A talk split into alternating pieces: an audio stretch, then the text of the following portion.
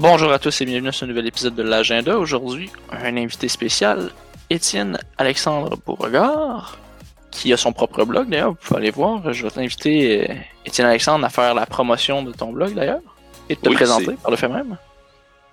Parfait. Euh, donc, merci Samuel. Euh, mon blog, vous pouvez le trouver au eabeauregard.com. Dans le fond, euh, qui suis-je? Ça fait déjà plusieurs années que je m'implique en politique. J'ai commencé vers 16 ans, donc en 2017, avec, euh, avec le Parti québécois. Après ça, pendant à un an et demi, j'ai fait plusieurs choses. euh, Exécutif national des jeunes, commission politique, euh, jusqu'à prendre une pause en mi-2018 environ, avant l'élection. Un an de pause de militantisme, puis après ça, je suis revenu avec la, la coalition Avenir Québec pour des, des raisons idéologiques. Puis là, j'ai milité encore un peu avec la CAQ, puis j'ai travaillé aussi à l'Assemblée nationale pour le parti. Puis maintenant, euh, je suis de retour vers une indépendance intellectuelle. Donc c'est pour ça que je continue mon blog, puis que je mène aussi quelques projets d'écriture en même temps. Ça me fait très plaisir d'être là aujourd'hui. Ben, ça me fait plaisir de recevoir, surtout que on, va avoir une question qui, euh, qui est dans qui fait partie de ton répertoire. Euh, et qui fait partie du répertoire de la coalition Avenir Québec un petit peu indirectement. Ça va faire du bien d'avoir quelqu'un d'un autre parti pour en discuter, parce que ça fait quelques fois que j'en discute avec des, euh, des amis péquistes, et je sais que bon, au PQ, on, a quasiment l'équivalent de quatre partis au sein du même à cause de la coalition, là, mais, euh, mais quand même. Là, aujourd'hui, pour ceux que ça intéresse, ben, j'imagine que ça vous intéresse si vous avez déjà cliqué, on va parler de la relation des Québécois avec le nationalisme et le conservatisme. Et là, je vais tout de suite partir avec mon, mon postulat de base. Les Québécois n'ont aucune difficulté, selon moi, à s'affirmer comme étant nationalistes pour la plupart. Même que c'est un fait historique pour eux et c'est une certaine fierté. Par contre, c'est pas la même chose pour le conservatisme, mais on dirait qu'il y a euh, un certain un certain euh, un petit côté péjoratif au mot conservatisme au Québec. Se dire conservateur, ça n'a pas le même, le même effet que dire qu'on est conservateur en Alberta, par exemple. Mais je serais curieux d'entendre euh, d'entendre ton opinion là-dessus, Étienne Alexandre? Ben, la vérité, moi, ce que je vois, c'est qu'il y a, en quelque sorte un paradoxe sur la question du conservatisme au Québec. Parce que notre nationalisme, surtout en relation avec le nationalisme, en fait, parce que notre nationalisme québécois, qui a été euh, surtout forgé dans les années 60 par des progressistes, s'est bâti contre un certain conservatisme euh, qu'on associait à la grande noirceur, au Canada français, donc un peu aussi à l'impuissance puis à la survivance pour la nation. Donc, le conservatisme était assez mal vu. Puis, c'est pour ça qu'on a eu un, nationalisme qui s'est bâti plus dans un filon progressiste, en rejet de ce conservatisme-là, là, qui était vraiment vu comme un peu le, jumeau maléfique de notre nationalisme, donc un, intouchable auquel il fallait pas s'associer. Mais euh, c'est quelque chose qui est en train de changer, à mon sens, parce que il faut comprendre aussi que la question du conservatisme au Québec, c'est une question qui est profondément culturelle. Puis c'est pour ça que c'est pertinent aujourd'hui d'en parler avec le nationalisme, parce que le seul conservatisme québécois qui rejoint vraiment une certaine partie de la population, c'est un nationalisme. C'est pour ça d'ailleurs que, euh, à mon sens, le, Parti conservateur du Canada est juste pas capable de percer au Québec, parce que c'est leur, c'est vraiment leur, euh, disons, leur angle mort au point de vue du conservatisme. Ils, ils vont être capables de te parler de conservatisme social, ils vont être capables de parler de conservatisme économique, mais du moment qu'il est question de conservatisme national, là, soudainement, le Parti conservateur devient complètement impuissant. Puis, en plus de ça, au Québec, le conservatisme économique, euh, ça ça pogne pas vraiment. On, on s'entend qu'au Québec, il y a un certain euh, il y a un modèle québécois. Il y a des intouchables. On a des, des vaches sacrées au Québec. euh, par exemple, euh, juste à penser à Hydro-Québec, la SAQ, l'Auto-Québec, le système de santé publique, tout ça. c'est des choses que les conservateurs économiques ont beaucoup de difficultés avec et ça a jamais vraiment percé au, Québec. euh, juste à penser au Parti conservateur du Québec avec Adrien Pouliot qui, euh, s'il pogne 3%, c'est bon quand même. hein. Ouais, t'as raison. Mais rendu là, moi, la question que je me pose plus presque, c'est est-ce que ces gens-là sont vraiment conservateurs? Puis selon la définition que j'ai du conservatisme, force de constater que non. Que, mettons, si on prend l'exemple du Parti conservateur du Canada ou même du Parti conservateur du Québec, c'est plus des ultralibéraux que des conservateurs, vraiment.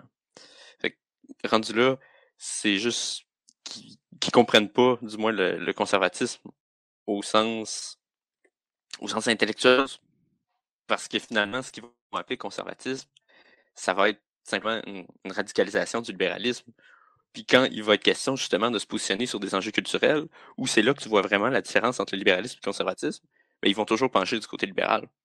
Hmm. Fait que je pense qu'on peut en tirer des conclusions. Là. Dans le fond, toi, je vais, je vais, je vais essayer de, de, de, bien comprendre puis de bien résumer ta, ce que je pense avoir compris. C'est que pour toi, le Parti conservateur du Canada a le, le fait pécher que, dans le fond, quand c'est le temps de, de, se positionner sur les enjeux sociaux, ils sont incapables d'assumer leur conservatisme. À cause... Euh, pas sociaux, hein, sur les questions culturelles. Sur les questions culturelles, ok, pardon. Quand vient le temps d'assumer. Je parle pas d'avortement les... et de mariage gay, là, ça, au contraire, ils sont comme trop capables d'en parler. Ouais, non, non. Je... Sur le côté culturel, disons simplement, ils sont pas capables d'assumer un certain conservatisme et ils deviennent simplement un, parti libéral plus euh, de droite économique, dans le fond. Oui, exactement. c'est drôle parce que j'avais cette réflexion-là récemment. J'ai l'intime conviction que le Parti conservateur du Canada n'a rien à conserver. Puis c'est ça qui fait son drame. Parce qu'ils n'ont pas d'idées différentes du Canada. Ils n'ont pas d'idée nationale du Canada. Ça, c'est en partie à cause de la, la refondation que Pierre Elliott Trudeau a fait, qui n'a jamais été contestée depuis euh, les années 60 puis 82 plus précisément. Mais ça fait un, un, parti qui est complètement vassalisé par rapport au Parti libéral du Canada. Puis, à mon sens, ça explique ses défaites multiples et constantes au fédéral. Ben, là, je suis quand même intéressé de, de parce qu'effectivement, je suis d'accord avec toi, le, le, Parti conservateur n'a jamais réussi à proposer une alternative à la vision Trudeau du Canada. Mm -hmm. euh, le plus proche qu'on a été, ça va avoir été avec euh, Brian Mulroney. Effectivement. Mais c'était à l'époque des progressistes conservateurs et ça fait longtemps que c'est disparu. Ça, là. Moi, j'ai l'impression que c'est c'est mort et enterré, cette version-là mm -hmm. du, du, Parti conservateur. Mais on sent avec euh, Aaron O'Toole qui veut peut-être changer un petit peu la donne, mais il faut que ça se fasse lentement, j'imagine, parce que le parti est probablement réfractaire à cette idée-là, j'ose croire, parce que c'est quand même beaucoup de... Il y a des gens qui sont là depuis des années qui veulent conserver leur poste, ils veulent pas trop changer les habitudes, comme dans tous les partis politiques, en fait. Mais quand on entend parler Aaron O'Toole de nationalisme québécois, de décentralisation, de plus de pouvoir au, au Québec et aux provinces, il y a une certaine vision différente quand même du Parti libéral qui cherche constamment à centraliser les pouvoirs à Ottawa. Est-ce que tu penses que les conservateurs pourraient devenir cette espèce de d'alternative euh, décentralisatrice, une vision plus euh, d'un fédéralisme plus coopératif, plus ouvert? Ben, je pense honnêtement que ça va prendre des changements structurels s'ils veulent arriver là. Mais cela dit, je vais me permettre la parenthèse quand même que je pense qu'objectivement, pour les Québécois, s'il y a un des deux partis de gouvernement fédéral qui a le potentiel d'être, disons, un allié, c'est certainement pas le Parti libéral. Le Parti libéral nous ont répété depuis des années qu'ils veulent rien savoir. Puis rendu là, c'est à nous d'en prendre acte. Mais le Parti conservateur, si ils sont conséquents, s'ils veulent vraiment couper dans la taille de l'État fédéral, les nationalistes québécois ont juste des gains à faire avec ça. Là. Puis d'ailleurs, je vais enchaîner sur une critique du Bloc québécois qui souvent n'a pas été capable de livrer la marchandise à ce niveau-là. Là. Parce que moi, ça, ça me rentre toujours pas dans la tête comment un parti qui peut prôner la souveraineté culturelle du Québec a été capable en 2008 de faire cabale contre des coupes en culture au fédéral. Parce que dans mon livre à moi, si ton but, c'est au final qu'il n'y ait plus d'État fédéral qui gouverne sur le Québec, pourquoi au juste tu vas toujours te battre pour soit étendre l'État fédéral ou t'arranger pour qu'il verse encore plus d'argent au Québec? T'sais, moi, si j'étais à la tête du Bloc québécois en ce moment, là, Dieu sait que ça n'arrivera jamais, mais je, franchement, je, ferai un virage, là, parce qu'en quelque part, si tu veux vraiment être efficace, faut que tu coupes dans l'État fédéral. Puis c'est un peu la faillite du Bloc depuis tout ce temps-là. L'État fédéral, il a juste grossi. Puis plus souvent qu'autrement, le Bloc a eu une espèce de, manie de, messianisme québécois de se dire Ah, les programmes sociaux du Québec, c'est un exemple, on devrait les, les, répandre partout au Canada, alors que ça n'a pas rapport. Là. Je veux dire, si tu es un nationaliste conséquent, tu veux juste couper dans le fédéral pour qu'il nous écœure plus. Là. Hmm. Bah, ça, c'est une vision du nationalisme, effectivement. Euh, mais je peux comprendre le dilemme du bloc, par contre.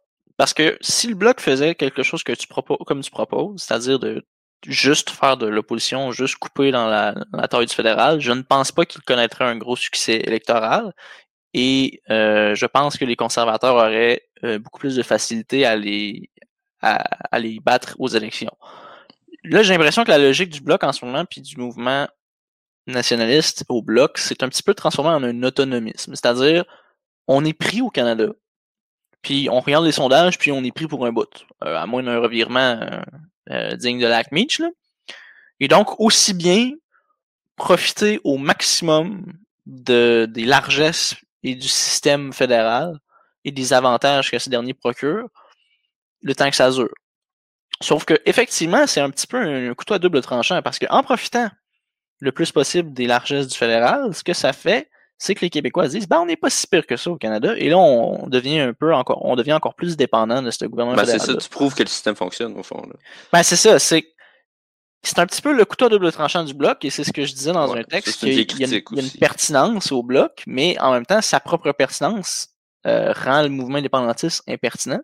C'est qu'en faisant fonctionner le Canada pour les Québécois qui sont pas souverainistes, mais juste autonomistes, ça condamne un peu le Québec à rester pris au Canada.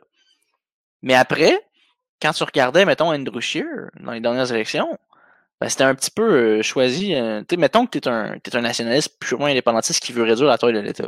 Vraiment, mais t'en as rien à cirer que le fédéral te donne des subventions. Tu as le choix entre Jacques Meeting, Justin Trudeau, le Parti vert avec Elisabeth May, Andrew Scheer, oui, François Blanchet. Sérieusement, là, c'est choisi entre la peste et le choléra. Il n'y a, rien là-dedans pour toi. Là. Je veux dire, il y avait personne. Ah, il y avait peut-être Maxime Bernier, mais tu sais, je veux dire, euh, aussi bien pitcher ton vote dans le feu. Là. Euh, tu sais, à un certain moment, ça devient difficile pour, euh, pour cette classe de- d'électeurs-là de se trouver un, un siège. Et C'est assez difficile pour les indépendantistes conservateurs tout court de se trouver un parti, je te dirais. effectivement, ben, je trouve que justement, les, progressistes conservateurs de l'époque de Mulroney, ah, s'ils existaient aujourd'hui, auraient un, un franc succès. Je suis pas mal certain qu'il y aurait du succès. J'ai hâte de voir O'Toole, justement, il a l'air à vouloir naviguer dans ces eaux-là, d'aller chercher les, les autonomistes, nationalistes, et indépendantistes conservateurs. là. Tu me diras ce que tu en penses, là, mais j'ai vraiment l'impression qu'il il ça, je une opération séduction. qu'il y a quand même certaines, il y a quand même certaines contradictions à régler. euh. Ouais. Mais en quelque part, il peut pas avoir le beurre l'argent du beurre non plus, à mon sens. Puis, faut dire que ça, c'est un, un que le Parti conservateur a fait, là. Euh, je sais pas si tu es familier avec le, le discours, euh, c'est Winds of Change que ça s'appelle, une conférence en 96 où Stephen Harper avait parlé, euh, dont le but euh, était d'unir la droite canadienne, parce qu'à l'époque, il faut dire qu'il y avait, euh, il y avait le Reform et le, Parti progressiste conservateur qui vivaient toujours. Et puis, euh, Stephen Harper racontait un peu sa vision de ce qui devrait être pour lui la coalition conservatrice au Canada. Puis il disait d'abord les populistes de l'Ouest, qui étaient à ce moment-là concentrés au Reform. Euh, il y a les Tories de l'Ontario, qui étaient sensiblement le, le Parti progressiste conservateur. Et oui, les nationalistes du Québec, qui à ce moment-là, bon, devaient être plus concentrés au bloc. Et puis, selon lui, c'était ça les, les trois grands segments de l'électorat qui devaient rassembler pour gagner. Mais il faut dire que dans ses débuts euh, au gouvernement, Harper a quand même essayé de tendre des perches, notamment au gouvernement Charest, ça a marché so-so. Puis après ça, Fait il- qu'il a baissé la taxe, puis Charel l'a remonté tout de suite, il pas aimé ça. Attends. Oui, notamment, il y a eu ça.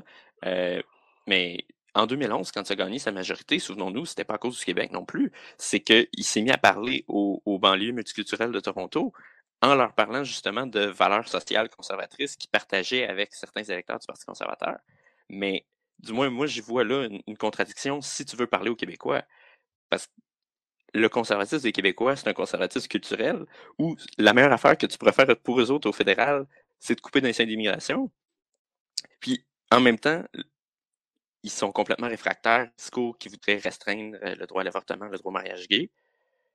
Puis là, de l'autre côté, tu as ces élus de Toronto où c'est l'inverse totalement. Les points qui vont avoir en convergence avec le Parti conservateur, ça va être justement sur ces questions sociales. Mais ça veut dire une adhésion quasi complète au multiculturalisme. Fait qu'à un moment donné, il faut choisir son camp. Puis je pense que c'est là que Aaron O'Toole pourrait frapper un mur. S'il décide, parce qu'il y a un appui là, au, Canada anglais, s'il voulait proposer une vision vraiment différente du Canada, une vision biculturelle avec, disons, deux nationalismes qui cohabitent dans une alliance de circonstances pour, disons, protéger ce qu'ils ont de, culturel. Parce que le Canada anglais, en arrière de ça, doit bien avoir toujours une culture, à moins que Trudeau l'ait vraiment tout écrasé en réformant le pays. Ben, il va falloir qu'ils se rendent compte qu'il y a une contradiction et qu'ils ne peuvent pas parler à tout le monde. Ben, c'est un petit peu le défi que je vois aussi, dans le sens que, bon, on en revient encore au fameux discours des, des deux solitudes. là. Mm. C'est-à-dire que pour séduire un, il doit obligatoirement euh, tourner le dos à l'autre. Et le Parti libéral, lui, a juste pas ce désavantage-là parce que sa base est un petit peu euh, est un petit peu partout. euh, le Canada, on se le cachera pas, c'est un pays libéral. je veux dire, sur les sur les années d'existence du Canada depuis la, depuis la, fondation du pays, honnêtement, ça doit être 70% minimum des gouvernements qui ont été libéraux. Là. Oui, à peu près. Tu sais, ça, bah, ça, je pense que c'est une domination qui est assez évidente.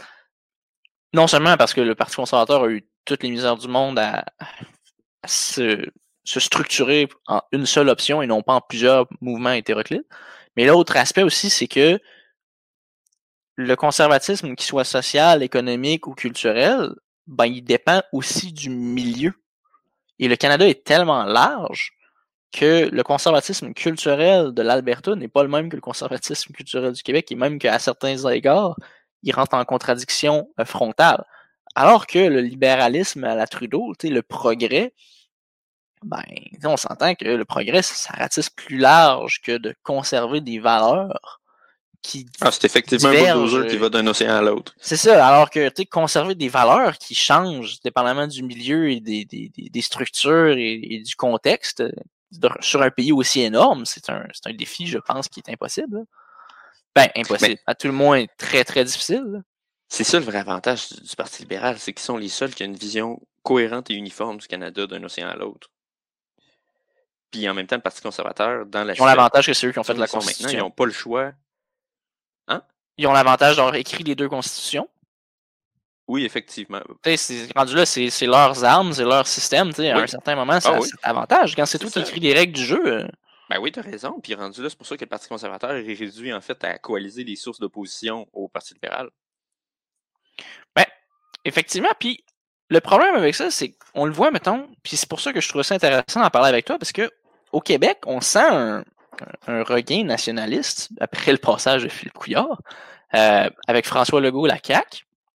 Mais ce nationalisme-là semble un petit peu plus euh, un petit peu plus conservateur, je pourrais dire. La, la CAQ semble avoir un nationalisme un peu plus euh, ancré dans les valeurs, euh, réduire les seuils d'immigration la première année, français, euh, la laïcité dès le début, des choses comme ça. alors que ça fait différent un petit peu du nationalisme des années 60-70, là, où c'était vraiment ouverture vers le monde et tout ça.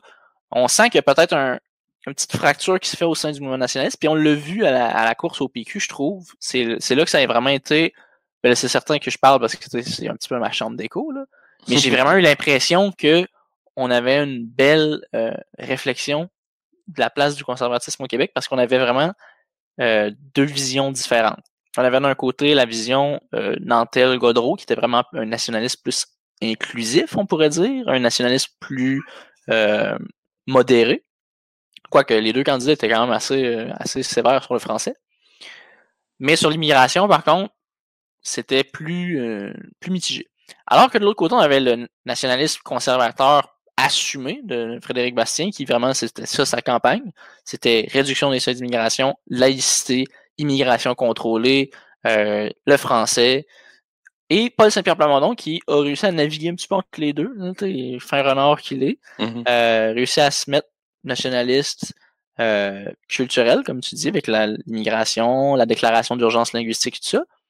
Mais d'un autre côté, en raison de son, de, excusez l'anglicisme, de son background, de son passé, avec les orphelins politiques puis tout ça, ses propositions sur euh, l'égalité homme-femme, euh, ses propositions environnementales, aller chercher une frange progressiste aussi.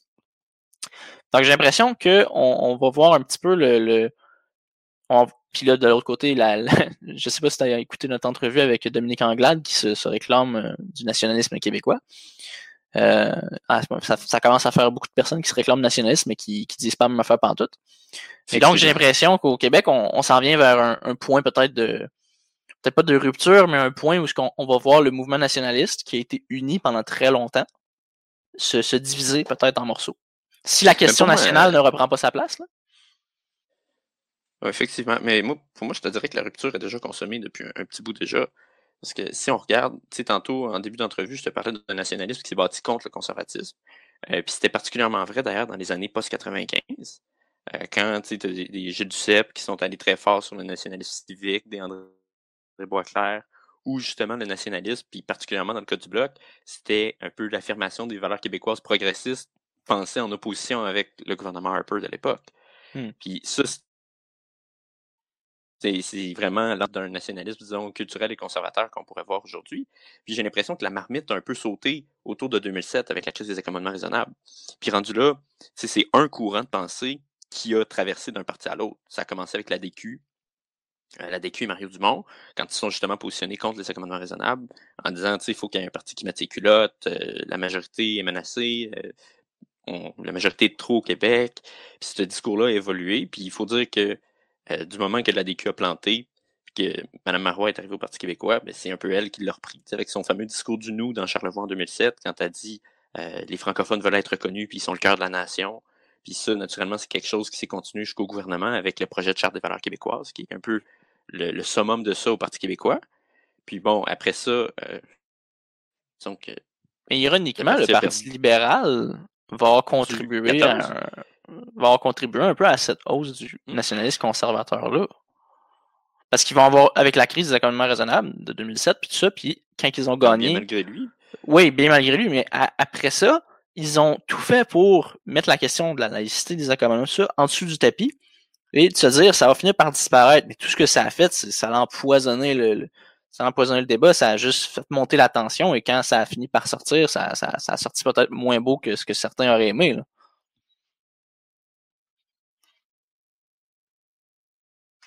Ouais, mais tu vois, moi, je serais pas aussi sévère avec le Parti libéral. Je pense que, sincèrement, ça n'a jamais été dans leur mission de défendre ces idées-là.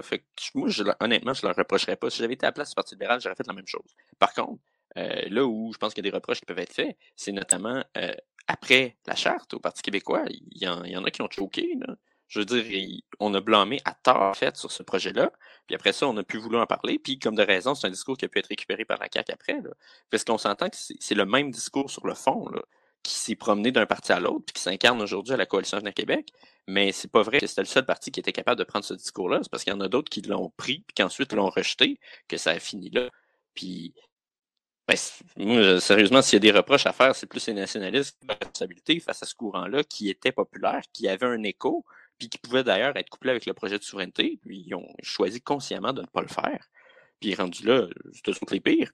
Mais je pense pas que le Parti libéral puisse être disons, euh, responsables de ça, ça n'a jamais été dans leur corde. pour eux, c'est vraiment une contradiction d'aller jusque-là, puis c'est de faire le grand écart avec une base anglophone puis allophone qui veut rien savoir.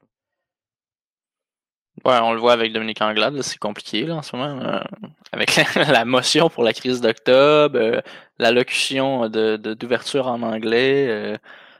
Ah, on sent qu'elle a un petit peu de difficulté à, réconcilier le fait qu'il ben, faut qu'elle séduise un électorat francophone parce qu'à 9%, elle ne prendra pas le pouvoir. Mais d'un autre côté, si elle commence à perdre son électorat anglophone, ben, elle perd ses, sièges assurés qui font en sorte que le PLQ n'est pas dans une pire posture que le PQ en ce moment.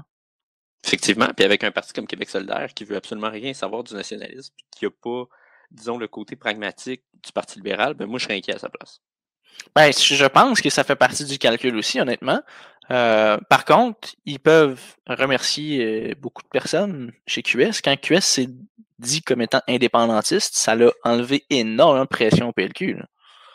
Euh, si, si QS s'était positionné comme un parti euh, fédéraliste, par exemple, un petit peu à l'image de devenir la, succursale du NPD au Québec, euh, je pense que le Parti libéral aurait eu de sérieux, de sérieux problèmes à conserver cette espèce de, monopole sur la communauté anglophone et allophone.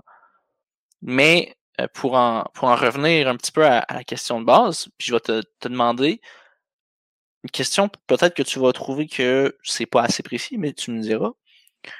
Est-ce que tu as l'impression que.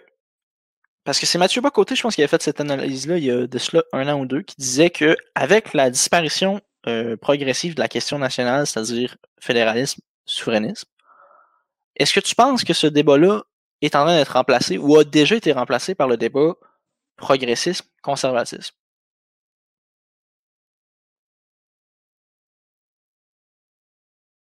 on dit progressiste conservatisme, est-ce qu'on parle de la question identitaire? Ben, ça peut, c'est effectivement que c'est très large. Surtout au Québec, là. Ben oui, j'aurais tendance à dire la question identitaire, c'est qu'on a, on a évacué la, question. Ligne de fracture, la ligne de fracture en ce moment, c'est celle-là. Ouais, si je suis d'accord avec toi, c'est que la ligne. Mais c'est comme je veux. Ce que je veux dire, c'est qu'on a comme un peu évacué notre question constitutionnelle, notre statut, genre au sein du Canada. Pour le moment ou pour de bon, je ne sais pas. pour se poser la question, notre identité. Genre, est-ce qu'on est plus euh, le modèle québécois interculturalisme, laïcité, langue française, tout ça, ou est-ce qu'on s'en va vers euh, qu'est-ce que QS propose, qu'est-ce que le PLQ propose, plus multiculturaliste, adhérer un petit peu au modèle canadien? Moi, c'est comme ça que je le vois, mais après, peut-être que tu n'es pas d'accord avec moi. Là. Mais tu oui. Mais moi, la, manière dont je le vois, c'est que la ligne de fracture aujourd'hui au Québec, c'est vraiment sur la question de l'identité. Puis plus encore, puis c'est pour ça que ça fait des positions qui sont au final irréconciliables, puis que ça déchire des partis comme le Parti québécois et le Parti libéral en ce moment, c'est quelle est la mission de l'État du Québec? C'est est-ce que c'est un État-nation, comme on pouvait le penser au moment de la Révolution tranquille, et donc cet État-là a une certaine mission puis une légitimité pour protéger une culture euh, qui est celle de la nation qui l'abrite, donc qui rend légitime euh, ben, la loi 101 euh, rétrospectivement, mais aussi la loi 21, au nom justement de ces valeurs-là qui sont à protéger et qui sont celles de la nation à laquelle l'État est rattaché, ou à l'inverse, est-ce qu'il faut couper le lien entre l'État et la nation parce que ce serait source euh, d'exclusion, de discrimination, et donc cheminer vers un État qui serait, disons, universel parce qu'il n'y aurait pas d'attachement particulier à un groupe et à une majorité dans ce cas-là. Fait que oui, c'est la question du nationalisme et du multiculturalisme. Puis c'est ça vraiment qui recompose des électorats aujourd'hui. La victoire de la CAQ, puis en quelque part la montée de Québec solidaire aussi, je suis pas certain que ça se serait fait sans que ces partis-là prennent des positions qui sont très affirmées sur ces questions-là, à un moment où le Parti libéral et le Parti québécois avaient des assises dans les deux camps, donc se sont retrouvés un peu à faire le grand écart puis à être comme impuissants quand il fallait prendre une position claire parce qu'ils ne voulaient pas perdre des appuis qui étaient nécessaires à leur victoire. Est-ce que tu penses que le qu'il y a un camp qui a déjà gagné ou qu'il y a une longueur d'avance? Moi, j'ai l'impression qu'avec la CAQ, le, la population semble avoir un, un, penchant pour le pour l'État-nation, personnellement. Surtout avec la COVID-19, là, que ça semble avoir vraiment renforcer cette, cette, Effectivement, cette vision-là des gens que ben, l'État, c'est finalement c'est plus qu'un collecteur de taxes, c'est aussi euh, c'est aussi l'entité qui nous protège en cas de crise. J'ai l'impression que avec la mondialisation puis les années de, de paix et de tranquillité, à, à part peut-être la, 11 septembre puis la, crise de 2008, les gens en viennent à oublier l'importance d'un État euh, pour les protéger en cas de crise, puisque ben on sait pas c'est quoi une crise. Euh, et là, la COVID-19 montre aux gens l'importance d'avoir tous ces leviers. Euh, d'ailleurs, l'Union européenne, euh, ça c'est une tangente, là, mais l'Union européenne, hein, on a vu que en situation de crise, c'était peut-être pas c'était, peut-être pas aussi efficace qu'on pensait. Là. Mmh Donc là, moi, je me pose la question quand même au Québec. Ben, moi, je pense que oui. L'État-nation, est-ce qu'on va associer ça au nationalisme ou au conservatisme, tu penses? Les deux je pense que le nationalisme québécois est en train de devenir un conservatisme. OK. Toi, tu penses que c'est. OK. OK. C'est intéressant. Puis, qui est-ce que tu penses qui va incarner ce mouvement-là? Euh, ben ça, tu vois, c'est particulier. C'est particulier parce qu'il y a deux partis qui peuvent l'incarner en ce moment. Puis bon, il y en a un qui prend plus ses responsabilités que l'autre, mais là, l'autre vient juste de céder un nouveau chef. On va lui donner une chance. Ouais. Mais, euh, jusqu'à maintenant, puis depuis 2018, on s'entend que la CAQ était seule sur la patinoire. Je pense que ça explique beaucoup d'ailleurs ces, résultats de sondage qui étaient assez impressionnants, parce qu'il n'y a personne d'autre qui parlait vraiment et euh, puis qui était en mesure d'être écouté à cette frange-là de la population. Mais maintenant, euh, il faut dire que je pense que c'est même dans l'intérêt des nationalistes qu'il y a un certain contre-pouvoir. Puis d'ailleurs, dans un des textes que j'écrivais sur la langue euh, il y a quelques, quelques jours, c'est ce que je déplorais. Je trouve que là, il faut dire que n'ayant pas de chef, on peut presque l'excuser. Mais le Parti québécois, actuellement, doit considérer son rôle de contre-pouvoir nationaliste à l'Assemblée nationale. Moi, je trouve ça complètement anormal que, au moment où le, le gouvernement s'apprête à déposer un projet de loi sur la langue, les priorités du Parti québécois sur la langue soit pratiquement toutes des choses qui pourraient se retrouver dans un projet de loi du gouvernement, là, puis qui parlent justement pas d'éducation.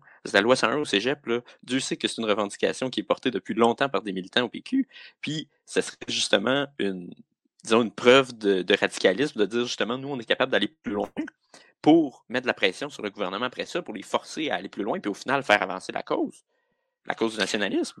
Ça a été une critique que j'ai entendue souvent, effectivement, que le Parti québécois, pour le projet de loi 101 de, la CAQ, avait demandé le strict minimum, honnêtement. C'était, il n'y avait pas d'ambition dans cette demande Puis Puis probablement que Simon Jean Barrette serait capable de tout le mettre ou presque sans forcer trop. Peut-être que c'était même déjà dans le plan. Je sais pas, je l'ai pas vu. Mais... Moi non plus. Peut-être, effectivement, que c'était tellement. Le... Honnêtement, j'étais. Je comprenais pourquoi, parce qu'effectivement, comme tu dis, pas de chef. Tu veux pas. Euh, tu veux pas verrouiller le, futur chef, surtout que ça s'en venait. Ça s'en venait à ce moment-là. On était à trois semaines du scrutin, je pense, quand ça a sorti. Euh, tu, tu voulais pas mettre le chef dans une position où il vient d'arriver, puis là, il est sur une question aussi importante que le français au Québec. Euh, il est obligé de patiner pour réconcilier sa position avec celle de l'ancien chef intérimaire. Donc, je comprends qu'on ait voulu aller avec le strict minimum, mais d'un autre côté, ça faisait ça faisait amateur un petit peu. Là. Mm-hmm. Puis dans c'est une critique qu'on peut répéter sur la loi 21 aussi. Là. Je veux dire juste que ton seul élément de différenciation, ce soit les CPE, alors que tu es le parti qui a proposé la charte des valeurs qui s'appliquait à toute la fonction publique, aux municipalités, aux hôpitaux, ça, manque franchement d'ambition. Je veux dire, il y a un recul. Puis si tu vraiment différencier, particulièrement quand tu es quatrième opposition, tu peux pas avoir de juste différencier sur des virgules puis des points. Il faut assumer que le Parti québécois n'est plus un parti de gouvernement. ça, je dis pas ça à la légère. Ça, va contre ce que Mme Marois disait hier, justement, dans, euh, dans la soirée électorale du PQ. Mais je pense qu'il faut quand même qu'il y ait cette lucidité-là. Puis pour faire avancer la cause nationaliste, c'est probablement la meilleure chose qui pourrait leur arriver, justement, de se dire, à partir de maintenant, on va les pousser dans leur dernier retranchement. Puis pour vrai, là, on va pas proposer un troisième parti de gouvernance modérée on va être un parti qui va aller de front sur ces enjeux-là, qui va être capable de, leur shaker les puces pour les menacer de prendre une partie de leur électorat nationaliste s'ils ne sont pas capables de nous accoter. Il y a un coup à ça, par contre, Étienne Alexandre. Parce que, comme ça, c'est un article que j'avais écrit en réponse à Michel David, justement, qui disait Ah, qui proposait à peu, peu, de choses près la même chose que toi, en, moins de mots. Mais moi, ce que, ce que je dénonçais, c'était ben, c'est une vision qui est effectivement très séduisante, c'est une vision très optimiste du Parti québécois, sauf que le problème, c'est qu'il y a un coût au, Québec puis au Parti québécois de ne pas être au pouvoir. Puis il y a un coût pour le mouvement indépendantiste à ne pas pouvoir profiter des, des leviers de l'État pour faire avancer euh, la cause. Je ben, comprends qu'il y a un, y a, un, intérêt. honnêtement, je, me, suis posé la question des fois, je me disais, si, si Jean-François Lisée avait été élu premier ministre, est-ce qu'on serait vraiment mieux aujourd'hui puis considérant toutes les promesses de, non-action sur la question de la souveraineté, la question Dans le cas de Lisée, c'est ce qui fait que, c'est ce qui fait que, j'ai pas de regrets, là, honnêtement. Mais Jean-François Lisée, on, s'entend, là. Je respecte l'homme, je respecte le, son travail intellectuel, tout ça, mais comme chef de parti, je m'excuse, mais il était bon rien en tout, là. Euh, moi, personnellement, Jean-François Lisée, je n'ai pas voté pour lui à la chefferie. Même que j'ai simplement pas, pas pris de carte pour voter, je n'avais pas d'intérêt dans la dernière course. La seule qui me me motivait un petit peu, c'était Martine Wallet de, de peine de misère, mais encore. Et euh, finalement, quand j'ai vu Jean-François Lisée, j'ai voté plus pour le candidat, euh, Sylvain Barrette, à, Jean Talon, que pour Jean-François Lisée. Honnêtement, j'ai passé à deux doigts de voter pour Joël Boutin. Mais genre à deux doigts, là, ça a été, mais c'était mon premier vote, puis j'étais comme, ouais, je suis un indépendantiste, mon premier vote, je veux-tu vraiment dire que, ben, en tout cas, tu, comprends un peu le principe, c'était un petit peu le, romantisme de la politique versus le pragmatisme.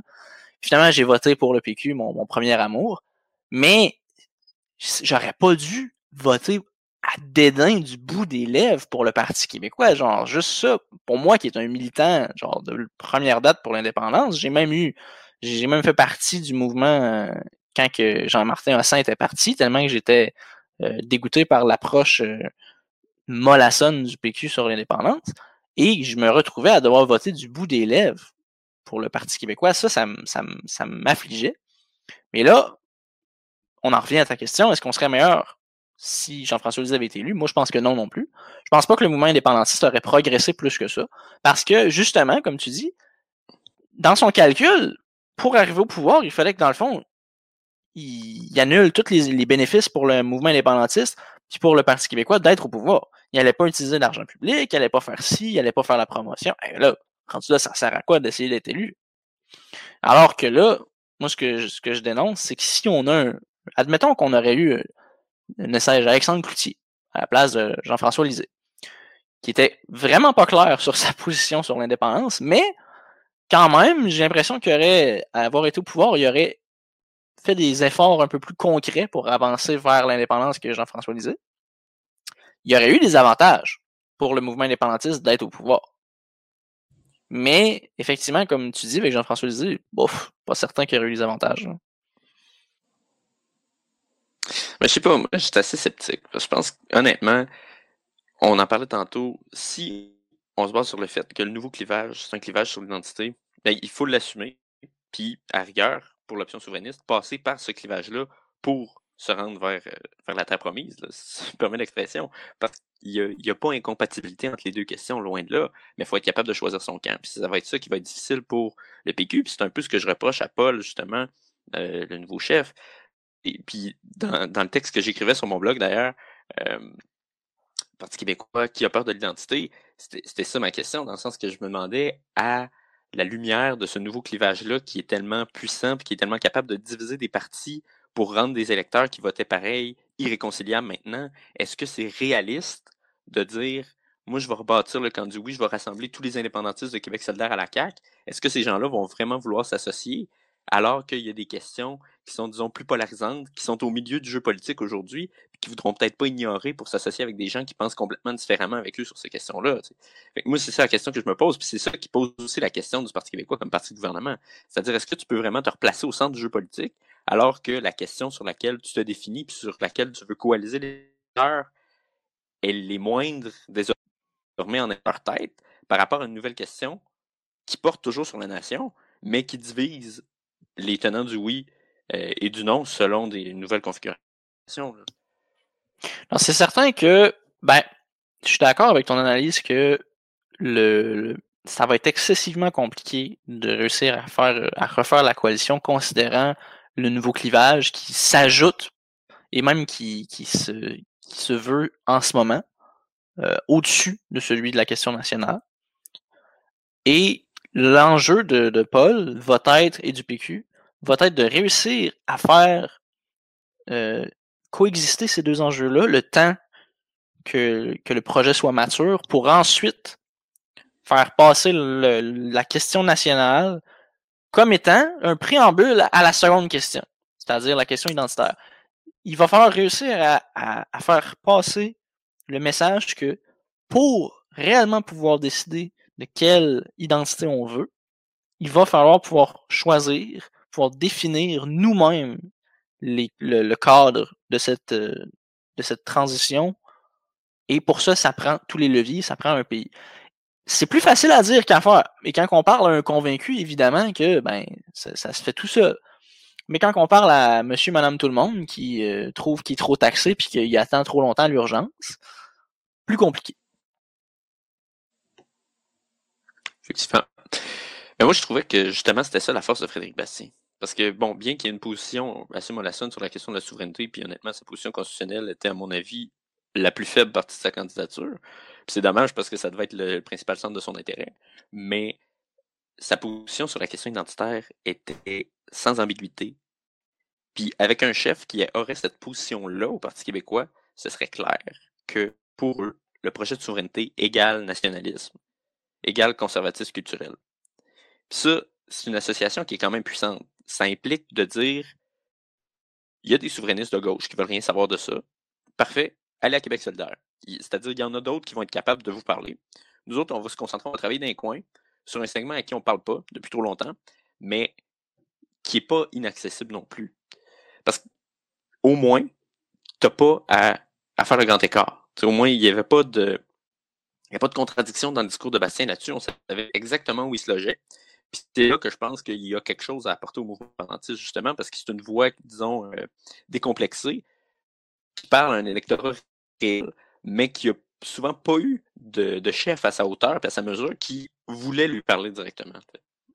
Le seul défaut que je, peux dire de cette méthode-là, puisque je suis d'accord avec la, plus grande partie de ton analyse, c'est que quand vient le temps, pour le, le, le défi du Parti québécois, c'est de faire l'indépendance, et pour faire l'indépendance, il faut aller ratisser au moins 50% plus 1.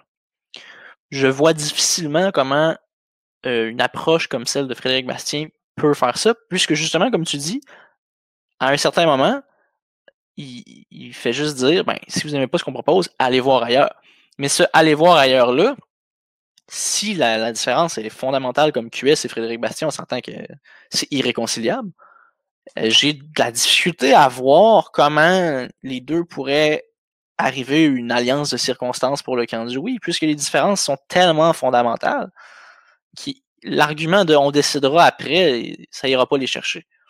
Je trouve ben, que c'était ça la, faiblesse de Frédéric Bastien, c'est qu'il était peur de coaliser. Parce que on s'entend que si, si on prend pour acquis que ce clivage-là sur l'identité est vraiment fondamental, ça veut dire que ça fait aussi bouger les plaques pour les fédéralistes. ça, c'est important. Parce que on s'entend que à une époque où il y a quoi, 35-40% de, de, personnes qui vont répondre oui à un sondage sur la souveraineté au Québec, qu'il y ait 70%, oui, c'est effectivement optimiste, qu'il y ait 70% de personnes qui se disent en faveur de la loi 21, qui est un désaveu total de cette idée-là du Québec comme État universel sans nation, puis un, endossement féroce de l'idée du Québec comme État-nation, ça veut dire qu'il y a de la place. Il y a de la place pour du changement. Puis l'affaire, c'est que veut, veut pas, c'était quand même un parti euh, autonomiste qui était capable de saisir la question identitaire parce que les souverainistes n'en ont pas voulu à une époque, puis qui ont laissé la patinoire. Mais si le Parti, euh, Parti québécois était capable, justement, euh, puis ça, c'est exactement le texte que j'écrivais y a deux, trois semaines, de dire que à partir de maintenant, l'indépendance égale rejet du multiculturalisme, l'indépendance égale rejet du politiquement correct, mais veut pas des gens qui croient eux aussi que ce clivage-là est important, qui se positionnent d'abord selon ce clivage-là, vont probablement pouvoir changer leur position aussi. Là, c'est sûr que c'est de la spéculation parce que c'est pas un message qui a été lancé jusqu'à maintenant.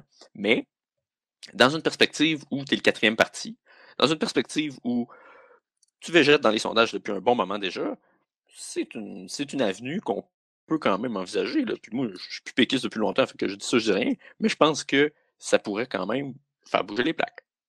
Ben, je, trouve, je trouve ça intéressant parce qu'on a un petit peu la vision inverse.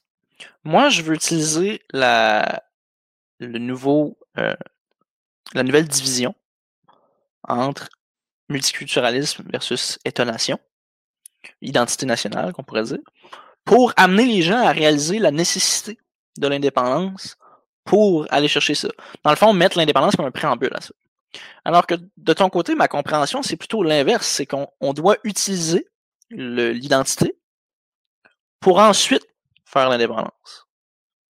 C'est vraiment une vision euh, différente, puis c'est ce que j'en comprends, tu pourras me, corriger si je me trompe, mais c'est encore là, ça montre à quel point le, on est depuis 95, on est comme un chien qui court après sa queue, c'est-à-dire on n'a jamais su euh, se réorganiser, on n'a jamais su euh, clairement assumer où on s'en allait, on n'a pas été capable de se relever de la défaite.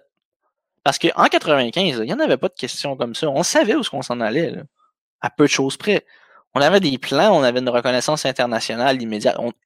Demain matin, on fait un référendum, puis on gagnerait par un, pacte avec Satan. Euh, qui nous reconnaît instantanément, à part peut-être la France? On n'a pas fait le travail de terrain, on n'a pas préparé personne, nos organismes ne sont pas prêts. Euh, le travail est à recommencer des fondations. C'est c'est un petit peu démoralisant pour un indépendantiste quand on y pense. Mais d'un autre côté, je trouve que ça explique bien pourquoi le nouveau clivage, c'est plus la question nationale, c'est qu'on l'a complètement abandonné. Oui. Puis, c'est triste à dire, mais souvent, ça a été un choix conscient des souverainistes. Parce que par, par pragmatisme, puis je le dis entre énormes guillemets, on parlait de conditions gagnantes, d'assurance morale de gagner, de gouvernance souverainiste, euh, de, de promesses de report de référendum pour toujours. Euh, ben, le déficit zéro, ça pouvait justifier dans la mesure où on disait que c'était un prérequis pour, pour atteindre la souveraineté. Mais bon, ça, je me mettrai pas à défendre le déficit zéro parce que je suis très conscient que ça, ça nuit au mouvement beaucoup. Mais euh, c'est quand même que au final, on pouvait pas s'attendre à ce que les fédéralistes rendent cet enjeu-là pertinent. C'était aux souverainistes de le démontrer. Puis, ben, ils ont choqué. Ils ont choqué, puis on ramasse les pièces de ça aujourd'hui. Ni toi ni moi, on est impliqués en politique à ce moment-là à cause de l'âge qu'on a. Mais non, je pense que. On était même pas là. Ben, moi, j'étais pas là en 95, je sais pas toi. Non, moi non plus. Non, non, moi, je suis né à la fin 2000. Mais euh, on est hérité d'une situation qui est un peu merdique, autant pour le nationalisme que pour le souverainisme. Puis parce qu'il y a beaucoup de monde qui ont choqué, puis il faut dire qu'il y avait quand même des complexes de taille à cette époque-là, parce que disons 95, ça a été un traumatisme, particulièrement pour la M. Perrault, où les doivent changer aujourd'hui la plupart. Mais euh, c'est ça, ça a pas été, ça a effectivement pas été facile, mais ça tombe pas nulle part non plus dans la mesure où c'est quand même le camp qui portait ce projet-là qui a choisi de le mettre en veilleuse pour des raisons pragmatiques, mais qu'au final, on finit par lui nuire, parce qu'aujourd'hui, qui est-ce qui adhère encore à ça s'il n'y a plus de parti pour le porter au effort? Ben, puis honnêtement, je trouve que. Puis j'en parlais avec Félix Lachance, qui est un caquiste qui est venu sur le, balado, puis j'ai dit. Puis lui, il y a une certaine euh, dynamique avec Félix qui est intéressante, c'est que vraiment, il y a une, on dirait qu'il y a un ressentiment envers le PQ parce qu'il les accuse d'avoir euh, choqué, comme tu dis. Mais d'ailleurs, je peux comprendre ce ressentiment-là. Par contre, lui et moi, on avait un désaccord sur un, truc, c'est que moi, je disais que la CAQ actuellement, avec son nationalisme et tout ça, semait les, les graines pour un, renouveau du PQ ou pour une renaissance du PQ à plus long terme. En 2022, je ne m'attends pas à ça. Peut-être en 2026, après le départ de François Legault. Parce que veut, veut pas. Mon argument étant que la CAQ, étant autonomiste et non pas souverainiste, n'a pas le levier nécessaire pour forcer Ottawa à coopérer avec, euh, avec lui. Et donc, à un certain moment, on le voit déjà, loi 101 au fédéral, il y en est, ou dans les entreprises de domaine fédéral, il n'y en a pas question. La loi sur la, laïcité, on se fait tirer dessus à, boulet rouge par le fédéral. L'impôt unique, pas question. Euh, les transferts fédéraux en santé, je ne donnerai pas un chèque en blanc. Vous devriez être gêné d'avoir demandé l'armée. Bref, ce nationalisme de la CAQ-là se heurte à un cadre fédéral qui a été écrit par des fédéraux très centralisateurs et je ne vois pas d'issue. Je, je, je, me retrouve dans ma position, comme, je disais à Félix, que quand, le lac Meach de François Legault va arriver ou du, gouvernement autonomiste qui sera en place va arriver, qu'est-ce qu'ils vont faire? Parce qu'à un certain moment, il y a je, vais dire comme j'ai parlé à un ancien de l'Union nationale, il m'a dit la raison qu'on a disparu, c'est que la question, la réponse était soit oui, soit non. Puis nous autres, on était peut-être, ben on a disparu. Ben, à un certain moment, la question, elle devient qu'est-ce qu'on fait? On s'en va ou on reste? Et Robert Bourassa a été confronté à cette question-là. Il a choisi de rester parce que c'est un petit peu normal, ça, ça va avec le, avec le, le personnage. Mais la CAQ, j'ai l'impression, ou le gouvernement nationaliste, autonomiste qui va être en place à ce moment-là, va devoir répondre à cette question-là, et c'est à mes, à mes yeux là que le PQ va devoir être prêt et que le PQ va devoir pouvoir proposer quelque chose. Et c'est pour ça que je trouve important, qu'est-ce qu'on dit depuis tout à l'heure. Là, on a une vision différente sur ce point-là. Toi, tu penses que le PQ doit euh, renoncer à devenir un parti de gouvernance. Moi, je pense que le PQ doit pouvoir proposer des choses euh, radicales, effectivement, mais qui ne sont pas euh, complètement incompatibles avec le pouvoir, pour justement pouvoir saisir cette opportunité-là quand elle va se présenter, de prendre le pouvoir et ensuite de, faire l'indépendance, pour éviter qu'on fasse comme avec l'ACMI, qu'on se retrouve dans une situation où, on gaspille l'opportunité. Euh, écoute, on l'avait on, sur un plateau d'argent, l'indépendance. Là. Hmm.